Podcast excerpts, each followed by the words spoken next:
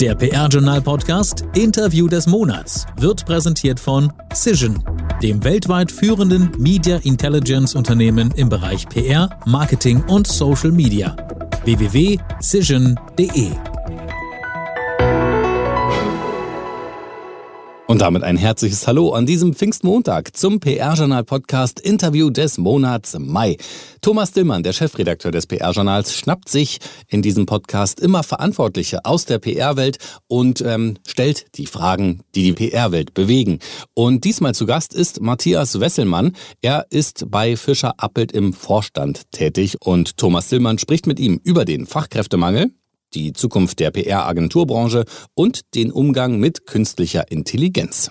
Das neue PR-Journal-Ranking von Gerhard Pfeffer für die PR-Agenturbranche ist frisch erschienen am 11. Mai. Marktführer ist zum vierten Mal in Folge die Fischer-Appelt-Gruppe. Sie kommt im Geschäftsjahr 2022 auf einen PR-Honorarumsatz von über 72 Millionen Euro, hat sich somit um gut 16 Prozent gesteigert und hat 520 Mitarbeiterinnen und Mitarbeiter am Start. Diese Zahlen und dieses Ergebnis sind es wert, im Interview des Monats Mai mit einem der Verantwortlichen von Fischer Appel zu sprechen. Herzlich willkommen im PR-Journal Podcast-Interview des Monats Mai, Matthias Wesselmann und gleich herzlichen Glückwunsch zum Platz an der Sonne im PR-Journal-Ranking. Ja, ganz herzlichen Dank für die Einladung, äh, lieber Herr Dillmann. Und wir, bei uns ist die Freude natürlich groß, dass wir es zum vierten Mal geschafft haben, im Ranking oben zu stehen. Das kann ich mir vorstellen, da gehen wir natürlich gleich auch noch drauf ein. Und äh, zum Einstieg äh, möchte ich Sie aber noch mal ganz kurz vorstellen. Matthias Wesselmann ist seit 2016 damals als Nachfolger von Frank Behrendt im Vorstand von Fischer Appelt. Zunächst kümmerte er sich um im Kernbereich um Public Relations und ähm, digitale Content-Angebote. Diesen Bereich samt des Social-Media-Angebots der Agenturgruppe verantwortet aber seit 2021 die damals, die seit damals neue Vorstandskollegin Eugenia Lagemann.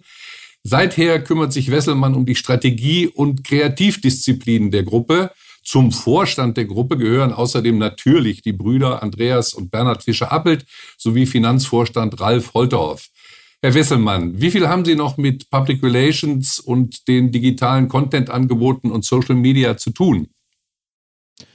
Also mit digitalem Content äh, habe ich sehr, sehr viel zu tun, weil die Fischer Appelt Play, die sich ja auch um digitale kreative Content-Angebote kümmert, auch in meiner Verantwortung liegt. Und ja, PR ist, äh, oder ich sag mal Kommunikation, ich sage immer ungern PR, mittlerweile kann man ja sagen, Kommunikation ist ja so ein bisschen meine, meine Heritage, meine Heimat, da bin ich drin groß geworden, das äh, habe ich gelernt im, im Volontariat.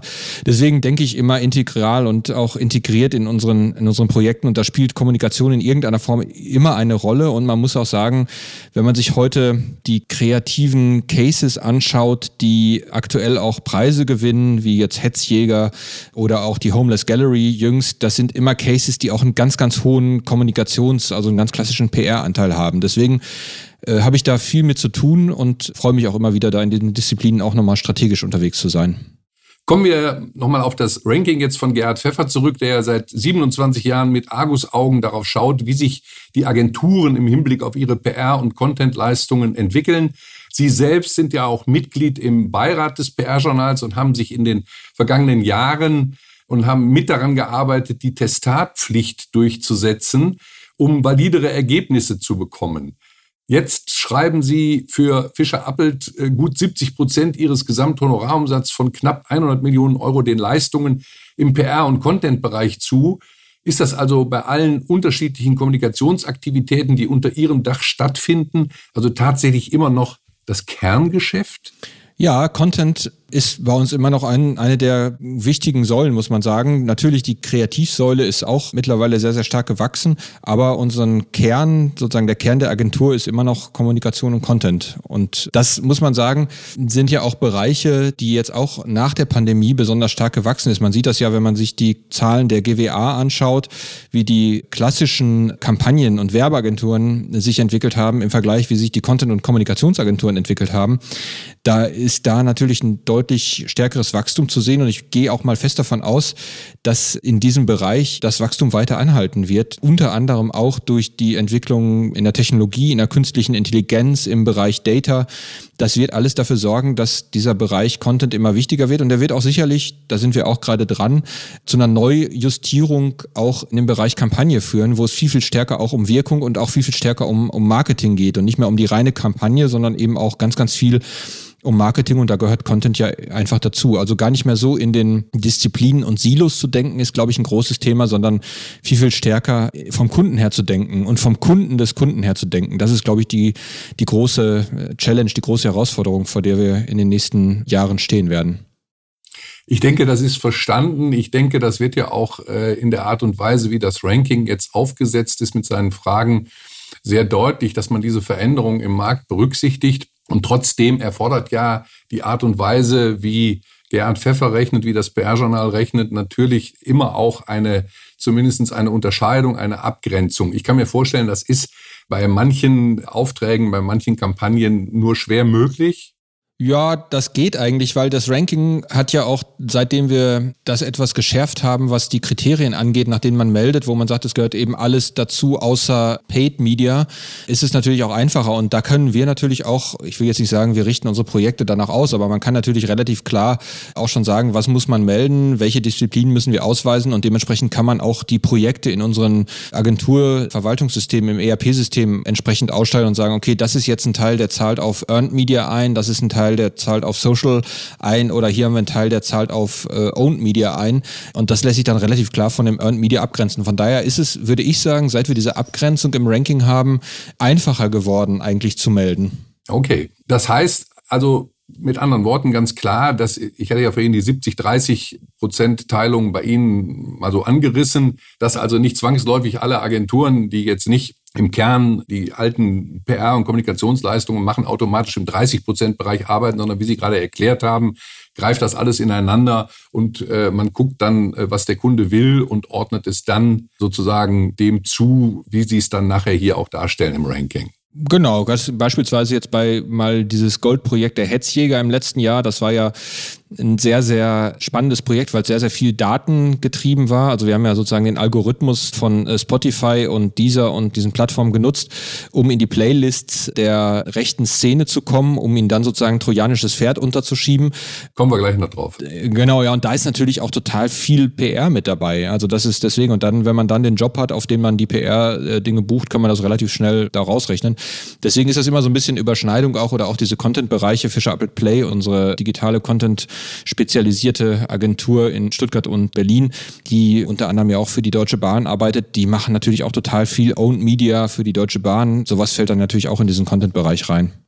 In Ihrer Stellungnahme fürs BR-Journal zum ersten Platz im Ranking jetzt haben Sie Ihr Wachstum von mehr als 16 Prozent 22 auf verschiedene Ursachen zurückgeführt. Zum einen der Ausbau des Geschäfts mit den bestehenden Kunden, das haben Sie genannt. Zum anderen seien es neue Branchen, die verstärkt hinzugekommen sind, wie Healthcare, Mobility, Technology und Fast-Moving Consumer Goods und äh, Handel, aber auch dort bei bestehenden und neuen Kunden.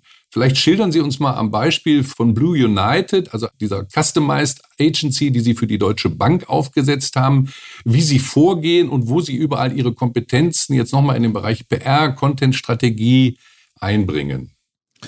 Ja, bei Blue United war es ja so, dass wir ähm, für die Deutsche Bank ja schon auf der Kampagnenebene gearbeitet haben, also die ganz klassische Werbung für die Deutsche Bank gemacht haben. Und dann stand eine Ausschreibung an bei der Deutschen Bank, wo sie gesagt haben, sie würden das ganze Content-Mandat eben auch ausschreiben. Und da wird natürlich gesagt, das ist schlau, wenn man das von einer Strategie her denkt. Wir haben dann gesagt, wir bauen eben dann eben auch eine, eine Customized Agency für die Deutsche Bank, wo die Menschen, die auf der Deutschen Bank sitzen, gemeinsam drauf arbeiten. Was auch sehr, sehr entscheidend ist, da gerade bei in, im Finanzbereich, bei den Finanzkunden, genauso wie bei den Healthcare-Kunden einfach auch eine tiefe fachliche Expertise notwendig ist. Und ja, das Angebot hat dann erfreulicherweise die Kolleginnen und Kollegen, die Verantwortlichen äh, bei der Deutschen Bank überzeugt, dass man wirklich da erheblich qualitativ auf einem anderen Niveau arbeiten kann, wenn man das äh, als, als Einheit denkt und auch von der gleichen Strategie denkt und weil man ja auch einen großen Teil der Aufwände, die man damit beschäftigt ist, Agenturen zu koordinieren, dann dadurch eben einspart weil sozusagen die Mitarbeiter der Customized Agency vor Ort sitzen, weil die sozusagen eingebunden sind in die Kommunikationsprozesse bei der Deutschen Bank oder wie muss ich mir das vorstellen? Ja, weil wir auch sozusagen gemeinsam an einem Tisch sitzen und dann mit dem Kunden gemeinsam an den strategischen Fragestellungen arbeiten und dann eben auch zu dem Schluss kommen, okay, was ist die Kommunikationsrichtung? Ähm, wir haben jetzt gerade dieses Festzins-Thema, was wir da äh, spielen. Das kann dann eben in allen Kanälen Multichannel ausgespielt werden. Da kann der Content entsprechend dazu generiert werden. Der passt dann besser zu dem, was wir auch kampagnenseitig machen. Und so greifen die Zahnräder da extrem gut ineinander und erhöht die Effizienz auf der einen Seite, äh, auf der anderen Seite natürlich auch die Effektivität, mit der man an solchen Projekten arbeitet. Ja, um ein solches Projekt realisieren zu können, um überhaupt ihr Wachstum stemmen zu können, fortführen zu können, braucht ja auch Fischer Appelt entsprechendes Fachpersonal mit dem passenden Skillset. Und äh, ja, Sie haben äh, angegeben, aktuell 520 Mitarbeiterinnen und Mitarbeiter zu haben. Das war im vergangenen Jahr nur in Anführungszeichen ein leichter Zuwachs von neun. Sie haben gesagt, dass Sie von vielen Agenturen benannten Fachkräftemangel allerdings nicht als Wachstumshindernis ansehen. Liegt das daran, dass Sie als Marktführer da als Platzhirsch auftreten und viele Interessenten von alleine bei Ihnen anklopfen? Oder äh, warum nehmen Sie das, was viele sagen, ja, Fachkräftemangel hindert unser Wachstum, warum nehmen Sie das nicht so wahr? Ich sehe das in der gesamten PR-Branche bis auf wenige Ausnahmen eigentlich gar nicht so stark den Fachkräftemangel. Also ich höre das viel von den Werbern. Die GWA hat sich ja da auch schon des Öfteren zu geäußert zum, zum Fachkräftemangel bei uns und auch einzelne Agenturen äh, haben sich dazu geäußert. Ich glaube, es ist sozusagen der War for Talents, also die Leute zu finden, zu identifizieren und dann dazu zu bewegen, in der Agentur anzufangen und nicht ähm, in einem Unternehmen oder ihre Karriere zumindest in der Agentur zu starten. Das ist, glaube ich, die größere Herausforderung, weil natürlich auch auf anderen Seiten möglicherweise andere Gehaltsstrukturen winken, solche Dinge. Und ja, aber beim Marktführer verdient man doch besonders gut, oder nicht? Das kann ich Ihnen nicht sagen, weil ich habe keine Vergleichszahlen. Ähm, aber ich würde sagen, auf der Marktführerschaft kann man sich ja nicht unbedingt ausruhen. Oder ich würde das jetzt nicht daran festmachen, dass Menschen zu uns kommen, weil wir Marktführer sind. Das kann ja sogar hinderlich sein. Also gibt auch immer Leute, die sagen, naja, ob ich jetzt bei so einem großen äh, Unternehmen anfange oder ob ich nicht lieber in einer kleinen Struktur anfange. Ich glaube, was ich sagen kann, ist, dass wir, ähm, wir sehen uns auch als große Familie. Es gibt immer dieses Wortspiel, bei dem ich immer äh, leichte Kopfschmerzen kriege, wenn von der Family, also FA, Family die Rede ist. Bei 520 Familienmitgliedern. Bei 520. Ich will nicht sagen, ich kenne jeden. Das ist wirklich schwierig, weil, aber sag mal so, die, die PR-Disziplinen natürlich, die, die Kreativdisziplinen, also man kommt schon schnell da auf 300 Leute, die man sicherlich zumindest mal gesehen hat. Und wir versuchen natürlich auch den Draht zu den Mitarbeitenden ähm, zu halten. Wir haben internen Podcast, wo wir äh, immer Leute interviewen, die können selber vorgeschlagen werden von ihren KollegInnen, wer interviewt werden sollte, mit wem man mal reden sollte, wer eine interessante Geschichte hat. Das ist unglaublich spannend. Deswegen glaube ich, dieses familiäre äh, ist auch bei uns vorhanden und das macht uns, glaube ich, auch ein bisschen aus. Also dieses dieses inhabergeführte und familiäre, das ist auch beim Marktführer zu finden.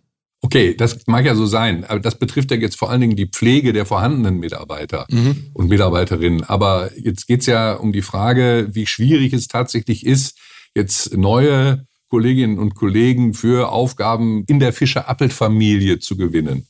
Mhm. Man muss halt einfach aktiv suchen und man muss ein bisschen detaillierter suchen. Das ist, glaube ich, komplexer geworden, komplizierter, aber die Leute sind zu finden. Das kann, glaube ich, kann man sagen. Man braucht halt ein bisschen mehr Aufwand, aber wenn ich mich natürlich hinsetze und immer suche wie vor zehn Jahren oder darauf warte, dass sich irgendwie, dass sich die Leute bei mir bewerben, dann ist es ganz klar, dann würde ich auch sagen, oh, das ist aber, wir haben aber Fachkräftemangel. Bei uns bewirbt sich ja keiner mehr. Ich meine, das ist ja wie mit den Kunden. Also irgendwie entweder ich warte darauf, dass sich Kunden bei mir melden oder ich gehe aktiv auf Suche.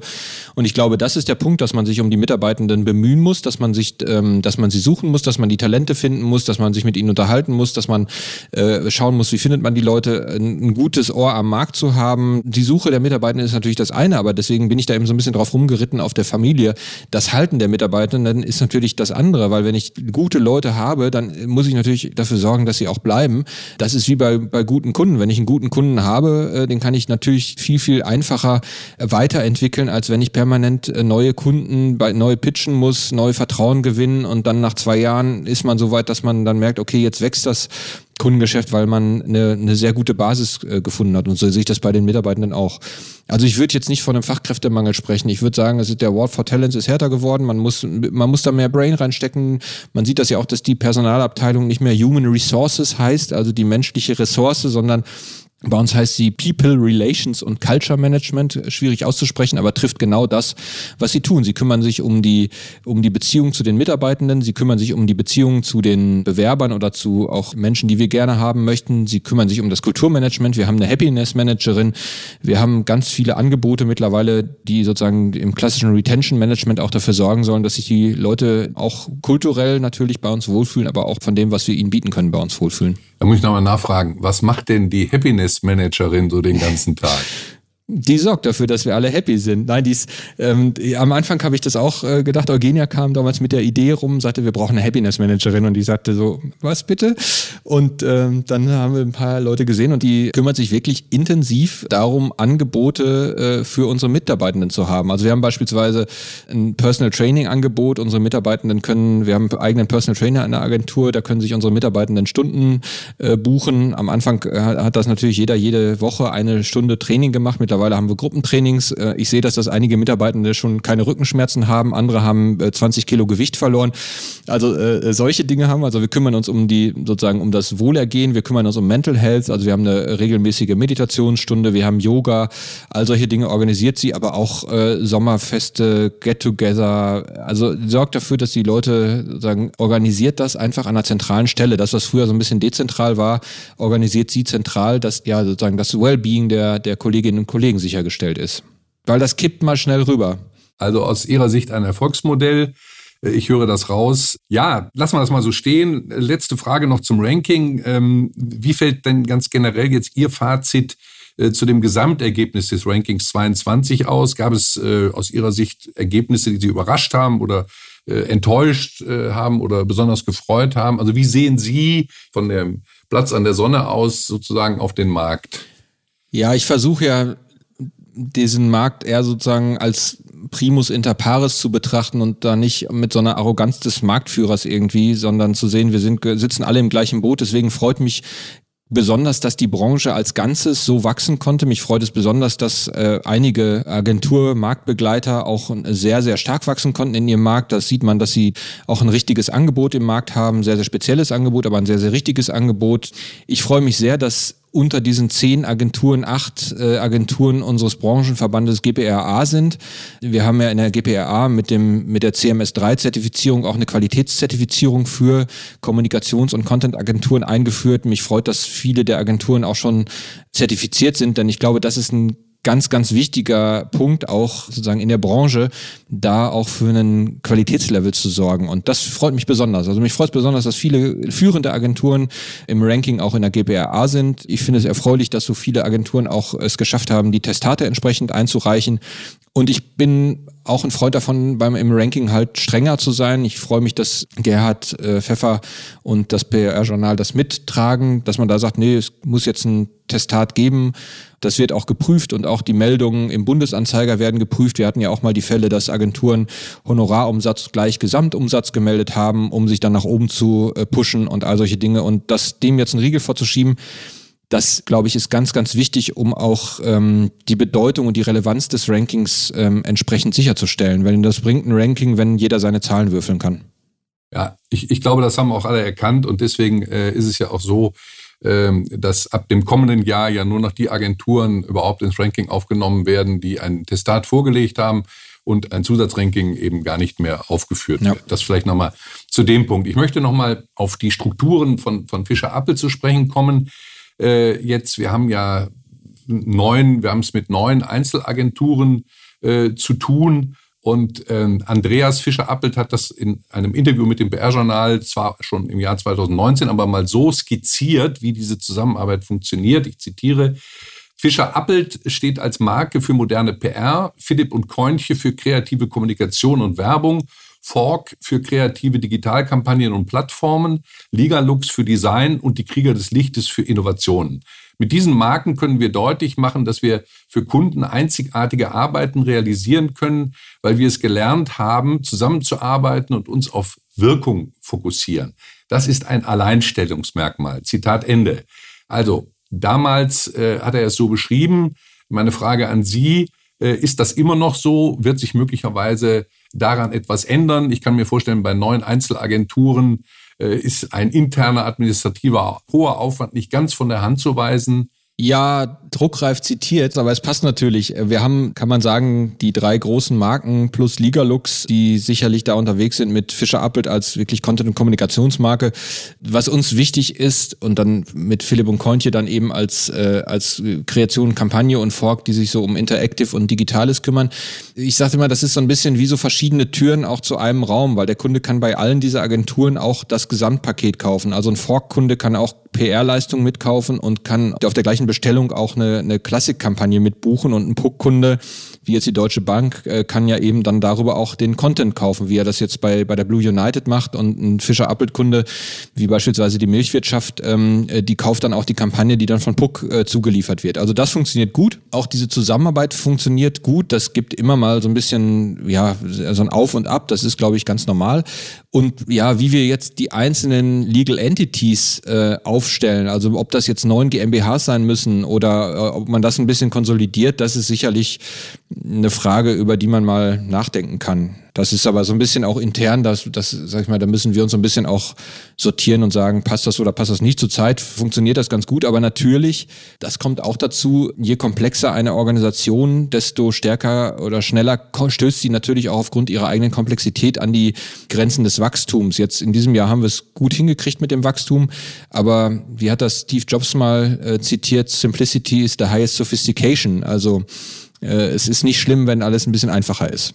Ja, aber es ist doch bei Ihnen ganz einfach. Sie haben ja vorhin Wert darauf gelegt, dass Sie immer noch als inhabergeführte Agentur wahrgenommen werden möchten. Und ich in, in einer Unbedarftheit stelle mir einfach so vor, dass die Brüder sagen, so, wir ändern das jetzt. Und dann äh, setzt man sich zusammen und dann wird das kurzerhand geändert. Äh, täuscht das oder ist es vielleicht doch so? Ach ja, das ist natürlich so die romantische Verklärung des Change Managements. Ich, äh, wir, wir denken uns in unserem Elfenbeintürmchen, äh, respektive Andreas und Bernhard denken sich da was aus und dann sozusagen öffnet sich die Türe, weißer Rauch steigt auf und so, das kommt so, so ist es. Das ist natürlich nicht mehr der Fall, sondern das ist, äh, das ist auch bei uns total viel Change Management und ich glaube, das, was wir unseren Kunden auch verkaufen, äh, müssen wir intern natürlich auch leisten. Also, dass wir wirklich auch die Mitarbeitenden äh, mitnehmen, dass wir ihnen erklären, warum Dinge so sind, wie sie sind, warum sich Dinge möglicherweise verändern. Wir haben ja 2016 bei der Relations einen großen Change äh, gemacht, wo wir in so eine Industries- und Capabilities-Struktur gegangen sind, also wo wir weg von einer Standortlogik gegangen sind hin zu einer Logik nach Kompetenzen, also FMCG und Retail und Technology und Mobility und diese ganze, also nach Branchen, aber dann eben auch nach Disziplinen nochmal, wie ähm, dem Influencer Relations äh, und die Redaktion und solchen Dingen. Und das hat unglaubliche Wachstumspotenziale freigesetzt. Äh, aber es war auch ein Projekt, was ein Jahr gedauert hat, dieses Change-Projekt. Von daher, das sozusagen sozusagen der Wandel vom Himmel fällt, ist äh, gerade bei so einer großen Organisation sicherlich nicht der Fall. Wenn ich jetzt so ein, sage ich mal, bei einem 20-Mann-Unternehmen ist es vielleicht noch mal einfacher, aber das ist, wir sind da auch schon echt äh, echt auch ein großes, äh, eine große Organisation, die es äh, zu bewegen gilt und die auch natürlich eine gewisse Eigendynamik entwickelt. Ne? Das darf man ja auch nicht vergessen. Ja. Also auch bei Ihnen zum Teil mühsame Prozesse höre ich daraus. Ach, mühsame Prozesse würde ich nicht sagen. Ich glaube, wir, wir versuchen das zumindest sozusagen die Prozesse einfach zu halten. Also das ist, glaube ich, das ist das Wichtigste. Also unnötige Komplexität darf auf gar keinen Fall Einzug halten. Also das ist, glaube ich, wichtig, dass wir den Laden immer auch schlank halten. Und ja, das ist ja immer eine Frage, ob das jetzt neun einzelne GmbHs sind oder nicht. Das ist dann, wenn, wenn das jetzt den, ich sag mal hart gesagt, den Kohl nicht fett macht, dann ist es halt so. Und wenn es mal irgendwann anfängt zu schmerzen, dann guckt man sich das mal an und dann sagt man so, jetzt schieben wir mal ein bisschen zusammen oder ziehen noch mal hier was raus oder sowas, ja.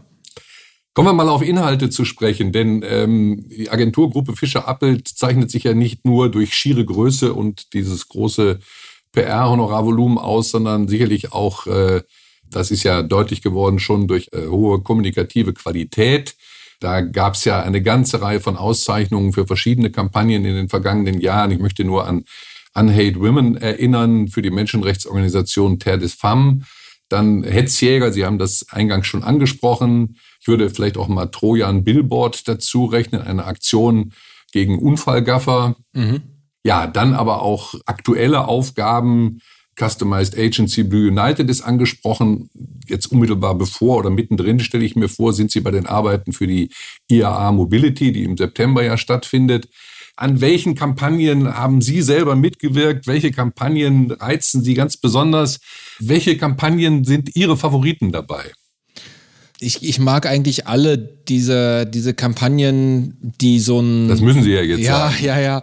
Ich mag aber die Kampagnen, also generell finde ich Kampagnen gut, die mit einer smarten, kreativen Idee und einem kommunikativen Hook, also einem PR-Hook, sag ich mal, die damit eine große Wirkung erzielen. Das finde ich immer interessant, also weil die eine große Effizienz haben, so, Beispiel? Sowas finde ich, sowas finde ich charmant. Ja, man kann jetzt sagen, auch beispielsweise die Hetzjäger sind sicherlich so ein Thema.